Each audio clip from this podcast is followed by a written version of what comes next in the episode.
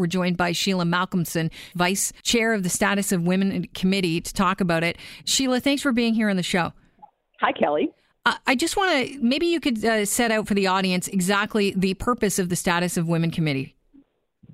It is one of the committees of parliament. Um, our sole mandate is to look at what we can do around uh, women's equality and the status of women in Canada. Right now, for example, we're doing a study on economic justice for women, trying to figure out why so many women retire in poverty and make less money through their lives. So we're looking at uh, federal programs like uh, pay equity, like uh, universal child care, like changing unemployment insurance laws so part time work gets some protection, those kind of pieces. And we make recommendations to Parliament on how they can make women's lives better and more fair. So, yesterday during a meeting, uh, a whack of your fellow committee members, most of them liberals, decided to walk out of the meeting because of the conservative pick for chair, Rachel Harder. What was the problem?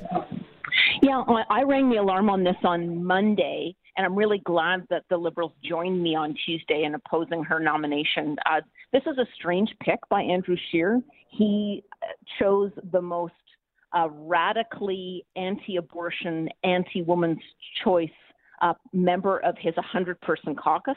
He's got a lot of strong women in that caucus that he could have had as his status of women critic. Um, and then she was his pick to chair the committee. And I um, did a press conference on Monday just saying this is impossible for us uh, to have someone who's so overtly anti choice uh, there standing up for women's equality. I mean, reproductive choice is at the foundation of women being able to control their bodies and go to work and, and get, you know, plan their lives. Mm-hmm. Um, and he could have picked really almost anybody else in his caucus that would have been less controversial. So is, is this a done deal? Well, no. Um, I mean, I was ready at yesterday's meeting to ask for the nomination to come. To, the Conservatives nominated Rachel Harder. I was going to um, have it, it, voted and hopefully would the, the we would vote it down. Um, but instead, the Liberals walked out. So I'm glad that they joined with me. The day before, they were saying, "Well, there's really nothing we can do. It's mm. fait accompli." But so that was kind of their their method for yesterday. But um, we're meeting again on Tuesday and I'll be again calling for a vote so that we can defeat Rachel Harder's nomination and then try to find a, a more uh, reasonable conservative to put in place instead. When I first read the headline, I audibly said, What? You know, I just couldn't believe that uh, Andrew Scheer made a pick like this. Is this a deliberate signal to the social conservative wing of the party? Is Scheer letting them know he hasn't forgotten them? Or is this just a thoughtless oversight on his part? What are you thinking? it's impossible for me not to see it as intentional. Uh, Rachel Harder, uh, you know, she was elected very proudly on an anti-choice, uh, you know, anti-abortion record, and uh, you know, and, and her constituents elected her on that basis. You know, it was very transparent. Um, so, in, of course, everybody's able to express their own free will and and um, and represent their constituents, you know, in the way that she is. But it's different when you say that she's going to be the spokesperson mm. for Parliament's Committee on Women's Equality. So I don't have any quarrel with her being elected as long as she was up front with her with her voters, and she really was.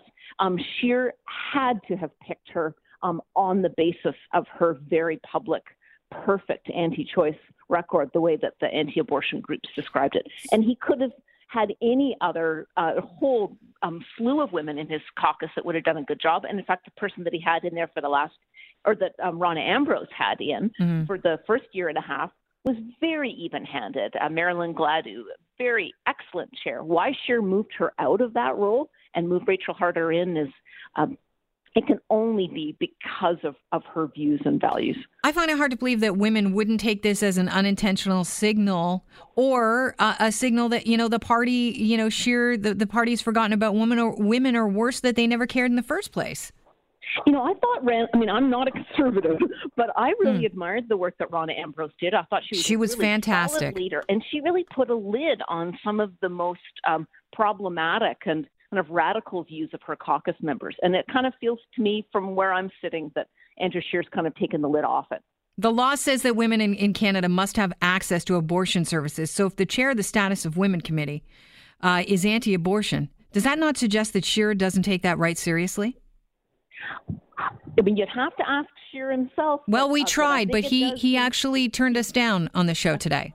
Oh, bad call. Bad call on his part. Interesting call. You know, it's it's it's a it's certainly a signal. Um, and you know we wouldn't accept this in, in on any other parliamentary committee. You wouldn't have a chair of the Indigenous Affairs Committee, someone that opposes the First Nations right to self govern. You wouldn't have a big deal in Ottawa someone uh, opposed to French language rights, you wouldn't have them as the chair of the of the languages commission. You know, so to say that you're going to have someone who's um, against women's rights to to control their reproduction is is a extremely poor choice. Um, it's an impossible choice, and we're not as as committee members. We're just not going to stand for it. So uh, we'll push again on Tuesday uh-huh. and make sure that she is not elected as as the chair, and we'll keep pushing the conservatives to put someone in more reasonable. You know, I know there are people listening right now that, uh, you know, obviously abortion is a highly contentious issue, and people, you know, are on both sides of, for, for various reasons. Even within the parties, there isn't a full consensus.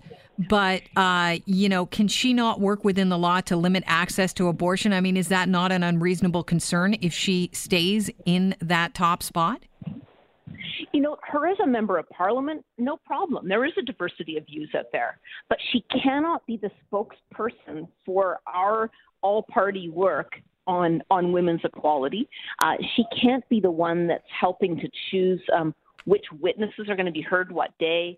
Um, she's not allowed, and she just it's untenable that she would have the ability to to shut down witnesses or to or to shut down some of us on committee who are asking questions that might drift into an area that um, that she philosophically and publicly has um, does not believe in. We get a lot of, of really vulnerable women, victims of domestic violence, um, women that um, that.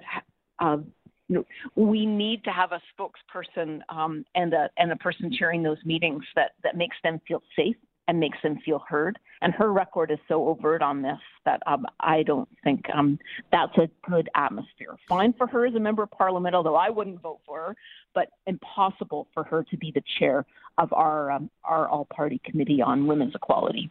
I understand that the this is one of those. There's only a handful of House of Common committees that uh, you know the opposition is allowed to uh, you know pick who's going to chair. Um, is will you go so far as as look at uh, who is in uh, Scheer's um, the, the caucus and and suggest someone that would be better for the job? You know, it's really up to the Conservative caucus to try to find an, a more reasonable alternative. Um, uh, but as a committee, I'm just one vote out of 10. So mm-hmm. on Tuesday, we'll have to get to that work of uh, if the Conservatives won't nominate somebody else themselves? Is there some imaginative way that we can work within the House rules and and um, and nominate a different member? That's what we're building towards for uh, for next Tuesday. Well, as a as a woman, uh, I find this an interesting message that Scheer has decided to send out, whether it was intentional or not. It seems like uh, the wrong choice. He had a lot of choices, and there's no way that this was not a deliberate signal to women in Canada and to and to social conservatives. I, I it's and and if it was a mistake, then um, then we're going to see a whole lot more mistakes coming from Scheer because this was one that was um, Rachel Harder's anti-abortion record was um, was very clear. She campaigned based on it, and um, the internet is full of examples of, of really quite radical statements that she's made. So um, so if that if it really was a genuine error, then um, then we can look forward to more of those errors, and and Scheer will be in the headlines for the next couple of years.